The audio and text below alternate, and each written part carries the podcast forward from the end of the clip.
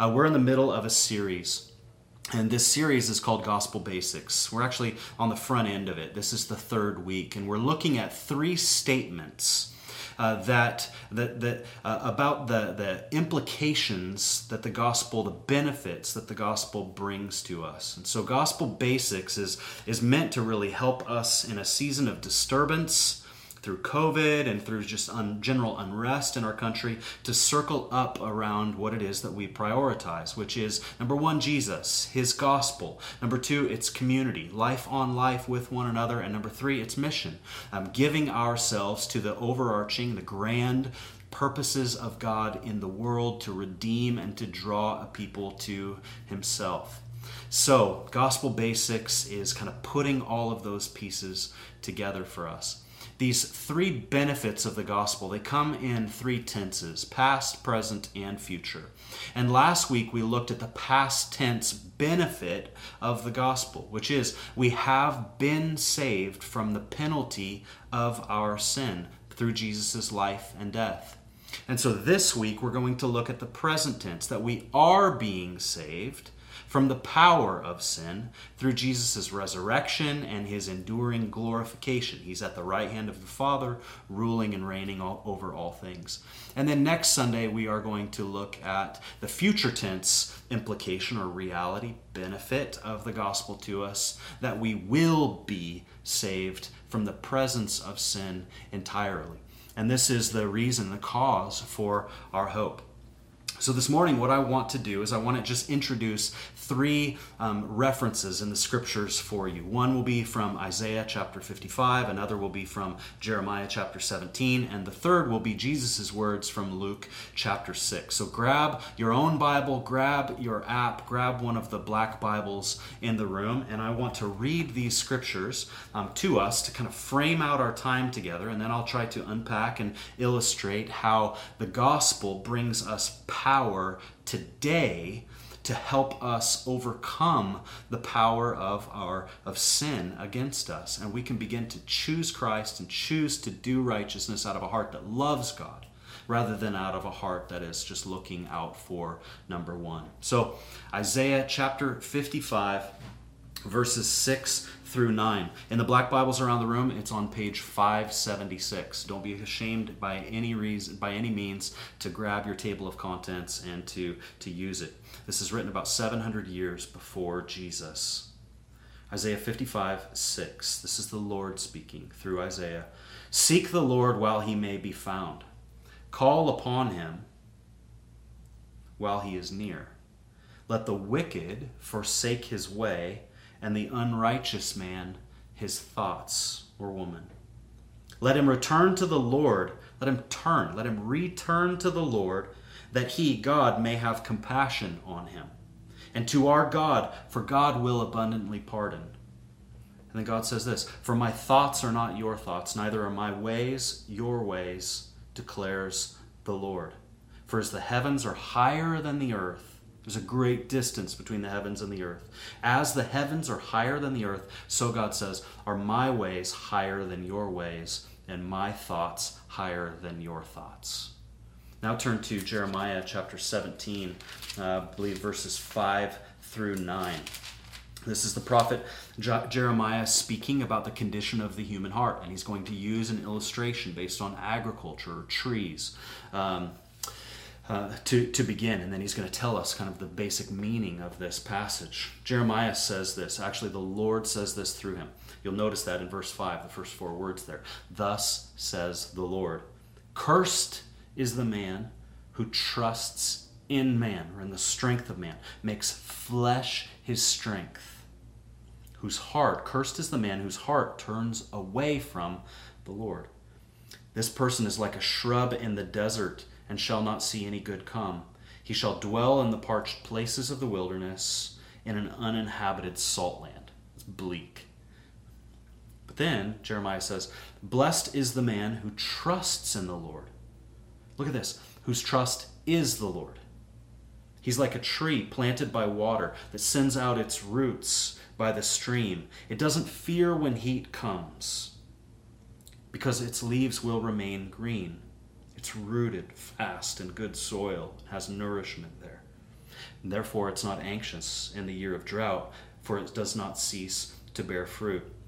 Then Jeremiah tells us that he's speaking, that God is speaking of the human heart and saying these things. He's saying, Beware, the heart, what's inside of you, the collection of our desires and our motives, things that we love, the heart is deceitful above all things. So don't follow your heart. Be weary, be wary of your heart. It's deceitful. Be on guard. The heart is deceitful above all things and it's desperately sick. Who can understand it? And then Jeremiah answers us, or the Lord answers us through him. He says, I, the Lord, understand the heart. I search the heart. I test the mind. Now, God in the flesh, Jesus Christ, uh, in his uh, in, in his teaching, it's known as the Sermon on the Mount. You can find it in Matthew 5, 6, and 7, but a portion of it is also in Luke chapter uh, 6 here. This is the, uh, the greatest um, collection that we have of Jesus' actual teaching. Um, he is speaking about loving enemies and judging other people, but then he um, turns here and he, he, he kind of brings it together and he begins to teach on a tree and its fruit. And he says this in Luke chapter 6, verse 43 through 45. It's on page 810 in your black Bibles. 810. Jesus says this to the crowds For no good tree bears bad fruit. No good tree bears bad fruit, nor again does a bad tree bear good fruit. For each tree is known by what? It's known by what it produces, it's known by its fruit. Figs aren't gathered from thorn bushes, or nor grapes picked from a bramble bush. And then Jesus says, I'm talking about people actually here. The good person out of the good treasure of his heart produces good, and the evil person out of his evil treasure produces evil. For out of the abundance of the heart his mouth speaks. Out of a person's heart our life is lived. We go after what we most want. This is God's word. Would you pray with me? Father, would you open our minds and our hearts to hear what your Spirit is saying to your church? would we rehearse and remember and focus ourselves on the good news of Jesus? And would we learn to do so with increasing accuracy and increasing fervency? Would we come to you passionate rather than running away from you to cover our own shame? Thank you, Jesus, for covering our shame and our guilt, giving us reason uh, to no longer cower in fear, but to hold you up as you are reverent before you to worship you. So instruct us this morning in Jesus' name. Amen. Horticulture is not exactly uh, my specialty, but as I've been um, planting a garden and kind of experimenting with this, um, I'm learning something here that Scripture affirms. Um, if you want to increase the yield or you want to increase the quality of a plant or a tree or a crop, um, you have to do two things. Number one, and this is a consistent thing, you have to attend to this plant, you have to attend to the tree, um, and you have to assess its condition honestly. This is a process that happens over and over again. But if it is not producing at all or not producing what you want it to, you may have to dig up the root of this plant or tree and replant it entirely.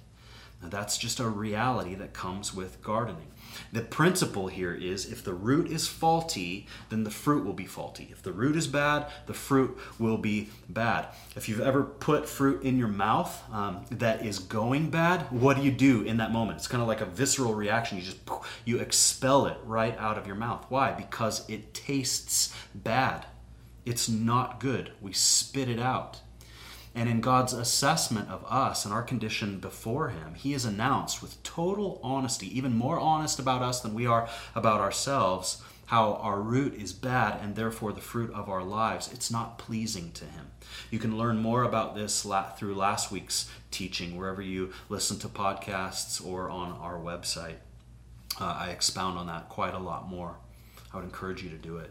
Uh, at the point of conversion, when we believe in Jesus, we trust that he that jesus christ the man who is god has forgiven us of our sin okay? He has um, forgiven us of the bad fruit of our lives And in that moment, we are what the Bible calls regenerated. The Holy Spirit gives us eyes to see the reality and goodness of Jesus. He gives us faith to come to Him and to cling to Him, and we are regenerated. And so, theologically, um, the, another term for this is born again. We are reborn.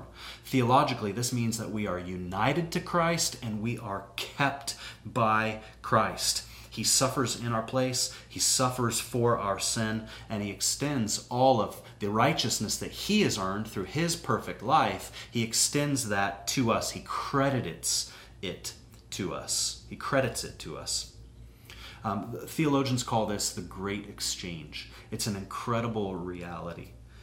Uh, when Jesus said, You must be born again, to a teacher of the law, an Israelite, a man named Nicodemus in John chapter 3, this is what he meant by that. He said, He, he, he meant that our condition before God as human beings, it's so corrupt that we actually needed to be uprooted and rerouted. We needed a new root. We needed rebirth. We needed, uh, we, we needed to be regenerated.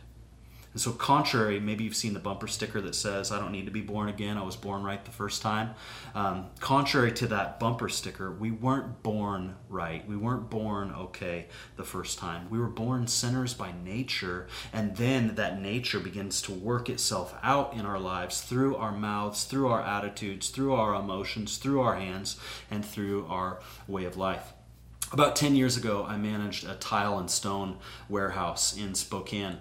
And uh, I remember a customer came into this warehouse and we were just talking about spirituality and faith. And he had some um, views that were different than mine, and mine were different than his. And, uh, and, and, I remember us talking about sin nature. And he was arguing. I had uh, Gideon was real little at the time. He was like two or something like that. Um, and this guy was he was he was he was um, he was really insisting that kids aren't born sinful, but rather they're sinful behavior. It's learned behavior. And we continued to talk, and then it dawned on me I should ask this guy if he has kids.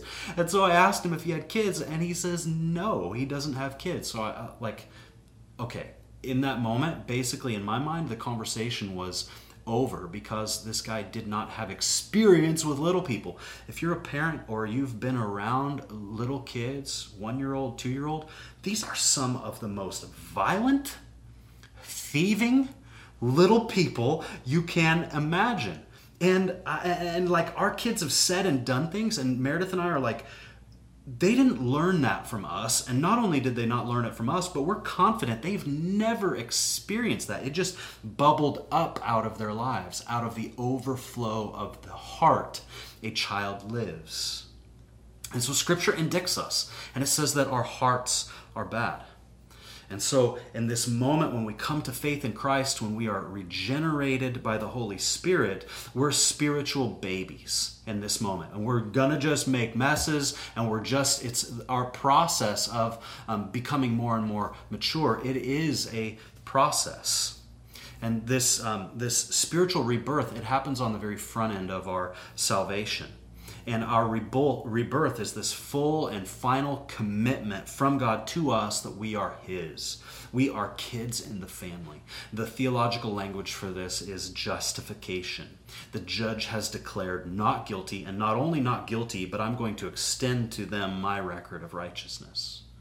And, and beyond that moment of salvation, when we become the family of God, the children of God, a process of becoming more and more mature then begins to, uh, then, then, then um, goes underway, becomes um, a process by which we live, and it's the process of sanctification.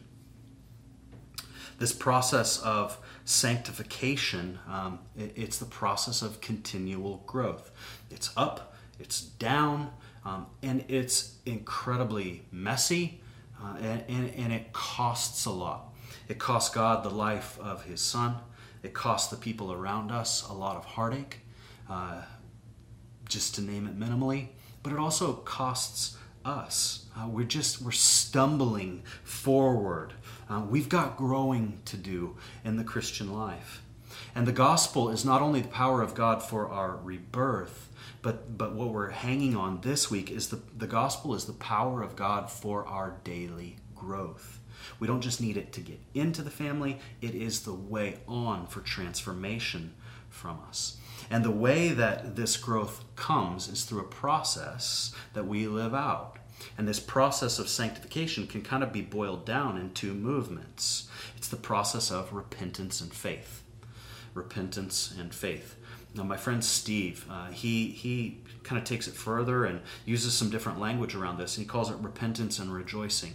And I love this because uh, rejoicing, when our faith is aimed at Christ, it produces in us rejoicing for the way that He has lived for us fully and completely and perfectly.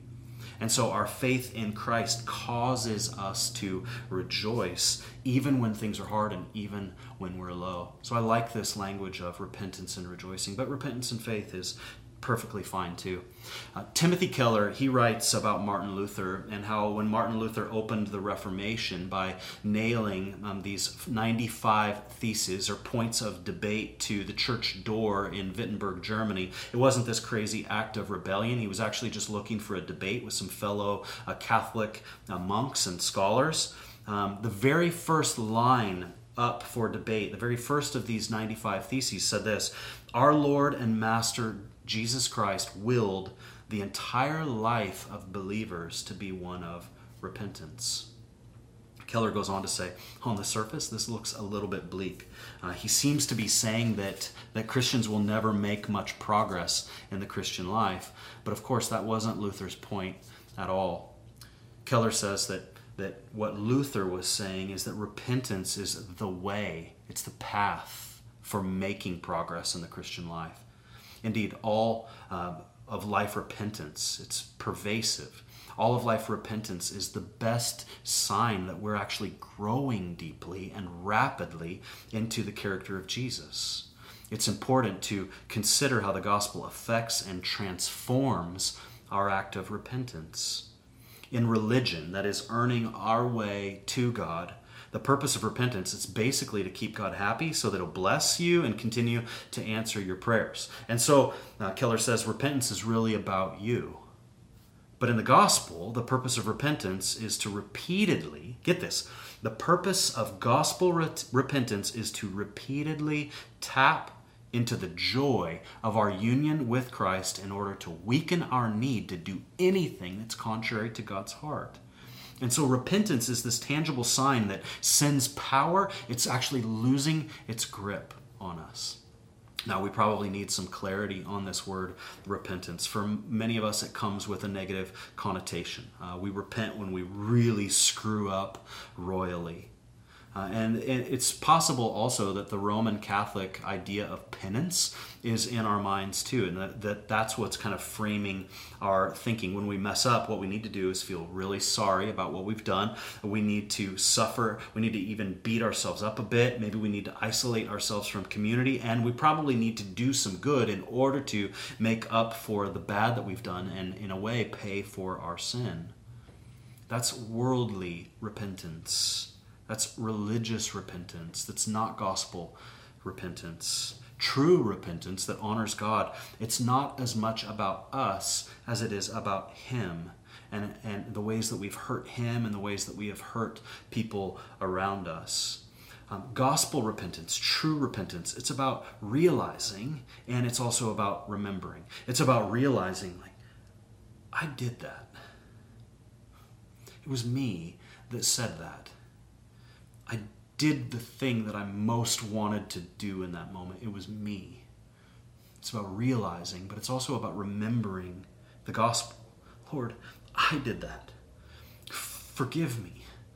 You're my only hope in this situation. Thank you, Jesus, for paying for my unrighteousness and for giving me your resume of total righteousness. I did it. Thank you. Uh, we're going to put an illustration up on the screen here. This illustration, it's a helpful tool that shows what it's what it looks like to grow through this process of repentance and also rejoicing.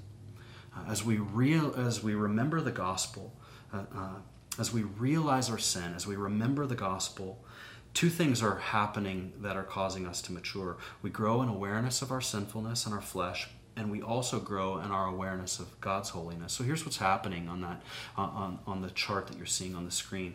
Um, this horizontal line coming in from the left, it's, it represents our life, the timeline of our life. And then there's this point of conversion when we recognize there is a gap between God's holiness and my sinfulness or my flesh. And the thing that fills that gap is the cross of Jesus Christ.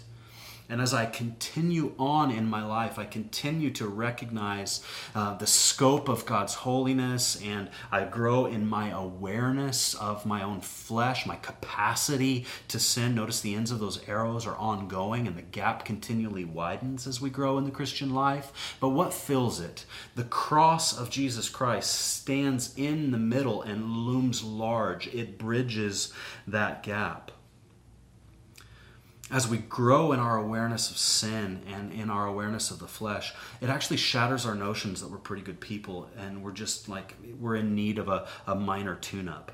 But rather, we understand that, um, I understand that my capacity to sin against God and others is tremendous. In fact, the longer I live, the more I realize how much help I need, and my, my I realize that my tree actually here it needs to be pruned and so the gospel, the, the, the message of God's reconciliation, it's honest about our lack of righteousness. And for us, as we see these things, it's not fun.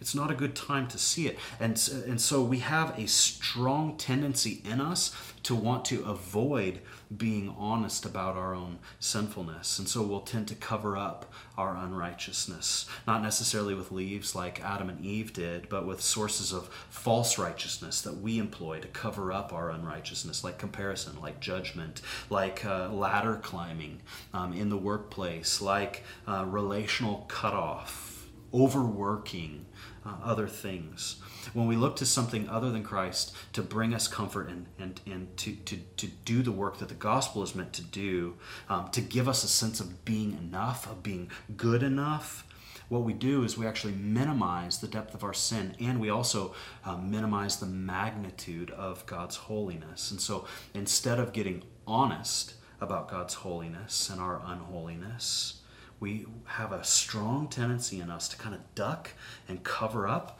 which actually leads us to more sin, not less.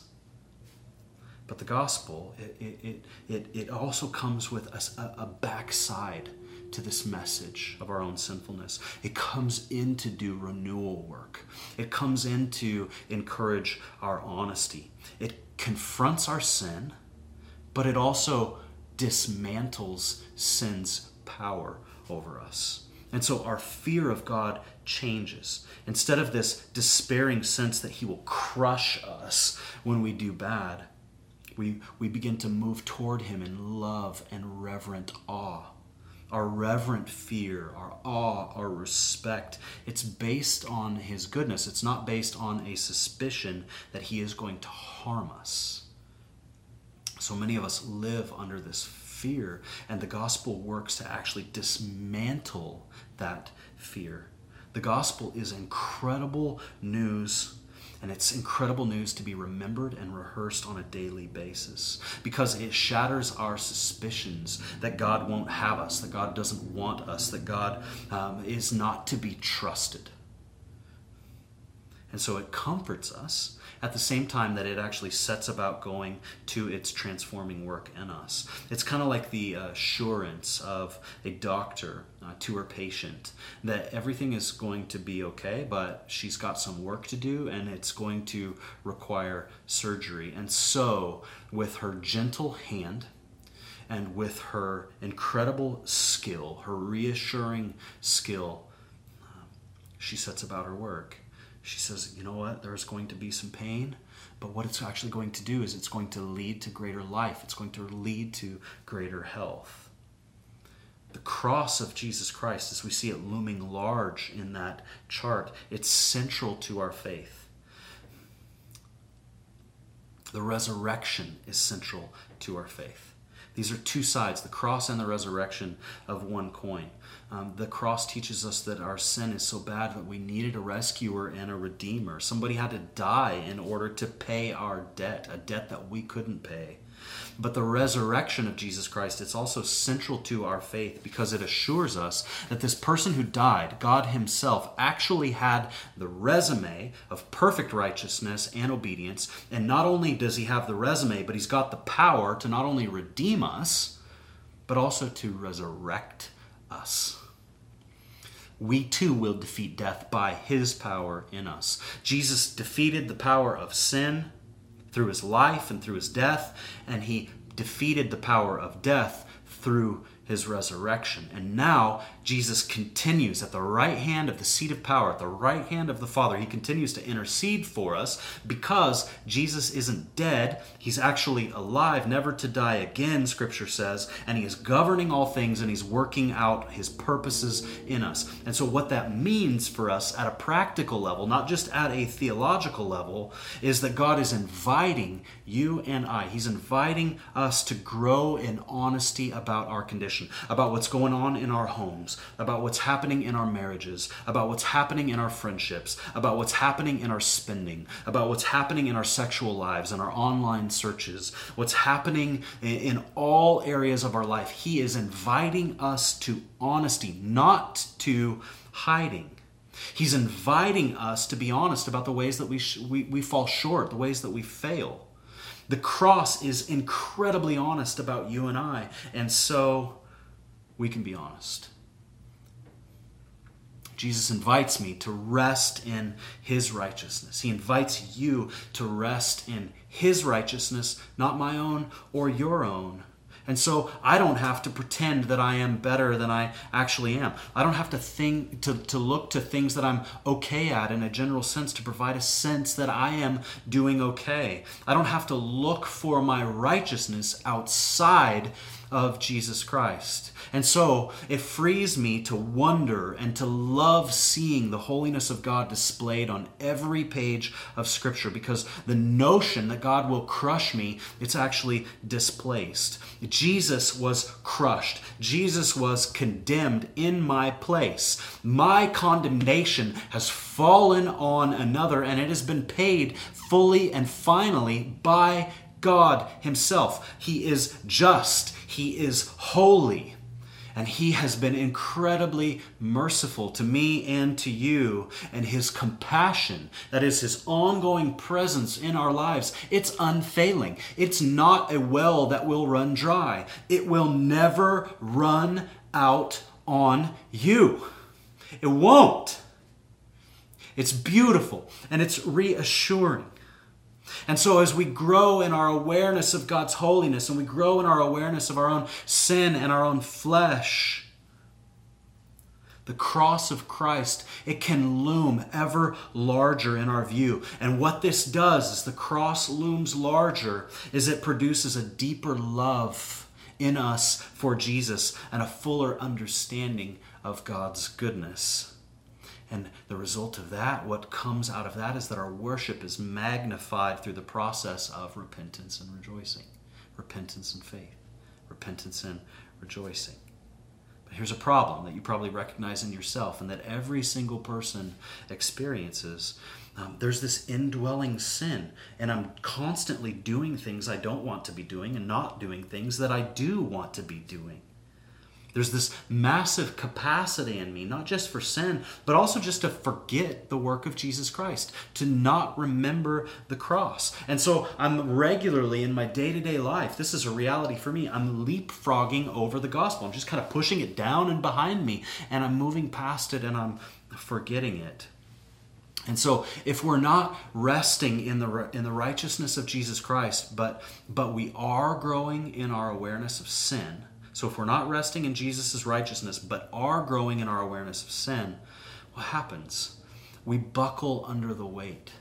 We buckle under the weight of these things. And what we do is we move to compensate. We begin pretending that we're better than we are. And so we grow in dishonesty. We're preaching to ourselves, I'm not really that bad. not, we, we, we, we judge, we compare other people. Uh, at least I'm not like them religious folks uh, tend to look to all the good that we've done. I, I attend on a regular basis. I'm here. Uh, I serve. Uh, I give a bunch of money, and so we tend to spin the truth in our favor. Those are all good things, but as forms of our own righteousness, they are completely insufficient. I think a lot of us just choose to blame others and to criticize people in our lives, even former churches, as a way of pretending it's them and not us. By all means, churches are made up of imperfect people, and so they've done great harm, and I don't want to minimize that. There's probably some real, serious repentance on, the, on behalf of churches for how you have been hurt. But as we pretend, and as we functionally resist recognizing and rejoicing that the gospel is for all, every single one of our shortcomings, we actually minimize the gospel's power in our lives. If you notice um, in the, it, it, there's, there's a second um, illustration up on the screen. If you notice, um, if we minimize this cross, but we continue to grow in our awareness of God's holiness, there's this gap that is over the top of the cross and under that upper arrow. And so we perform there to gain God's favor or his approval. Or we pretend on the underside of that dotted line that we're better than we really are. And as that dash continues to go to the right and those lines go up and to the right or down and to the right, that gap, that mass in between the cross for us and our awareness of either our sin or our holiness, it continues to magnify and it continues to grow as well. And, and these are ways that we minimize the gospel's power in our lives. So when we shrink the cross, when that cross stays truncated there, the mass of our pretending, it continues to grow. Our performing, it continues to grow.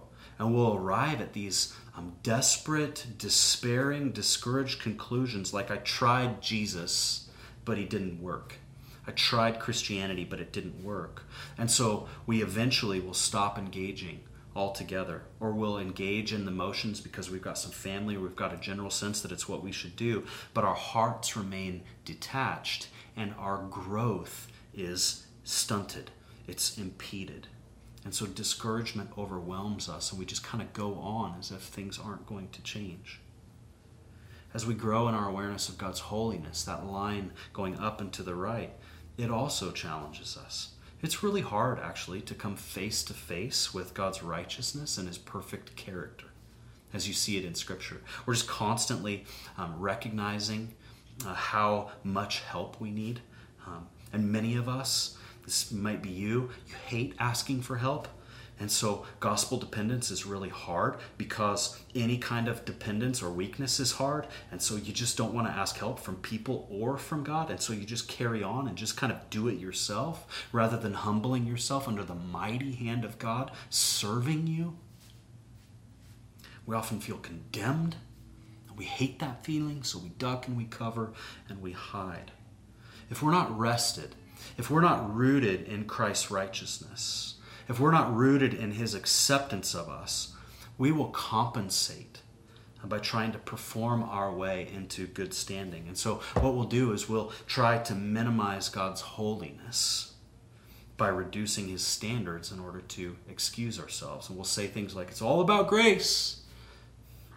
Or we'll convince ourselves that whatever it is that we're watching or we're doing or how we're spending or how we're treating people around us, it's not really that big of a deal. You'll try to convince your spouse that the way you treated them or the things that you said to them is not really that big of a deal, but in reality, it is. And so, to counteract our sinful tendency, uh, to perform or to pretend, what the gospel, what the good news of Jesus' reality and the fact that he is resurrected from the dead and he sits on the right hand of the Father in power, what He is doing in the moment with you right now and for every day evermore. He is inviting you, He is inviting me to courageously nourish our minds on biblical truth. We need not avoid our Bibles. We need more and more understanding of God's holy character. We need more understanding of our capacity to sin against God and one another. And we need more understanding of Jesus Christ's all sufficient power in our lives because He's not dead, He's alive. He's ruling all things according to His power. And so Jesus Christ invites you to rejoice and to rest, literally to sit down on the work of his cross and, and, to, and to rest your full weight on it, on, on that cross. And he's given us, additionally, he's given us his spirit.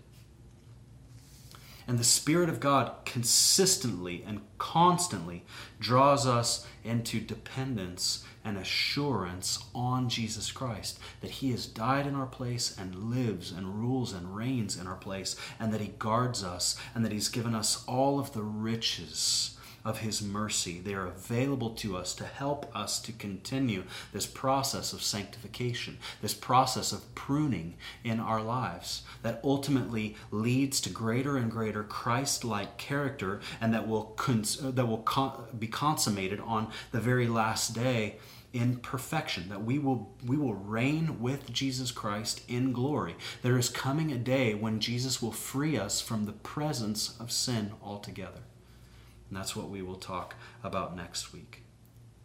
It's this resting on the gospel today, this realizing of our sin, and this remembering the gospel that leads to fruitful, fruit bearing lives. And so our application uh, isn't do a bunch of things. It's, it's our application here is to recognize that we have opportunity to draw on the reality of God today. We have the opportunity to become and to grow and to, be, to, to become more and more willing um, to be honest and to live honestly about our faults and our failures and our shortcomings. Church, I desire more and more and more, the more that God sanctifies me and works in my heart, that we would continue to live in honesty. I'm just not that awesome, and neither are you. But Christ has suffered in our place to cover our sins and as we rest in the righteousness of Jesus Christ and learn how to do it more and more, become fluent in applying the gospel to the everyday realities of our lives, we experience more and more liberation and freedom. I pray that this word sinks into your heart deeply and that we're able to respond in communion this weekend. I love you, church, more than you know. Father, would you apply this truth to our hearts and would you help us? In Jesus' name, amen.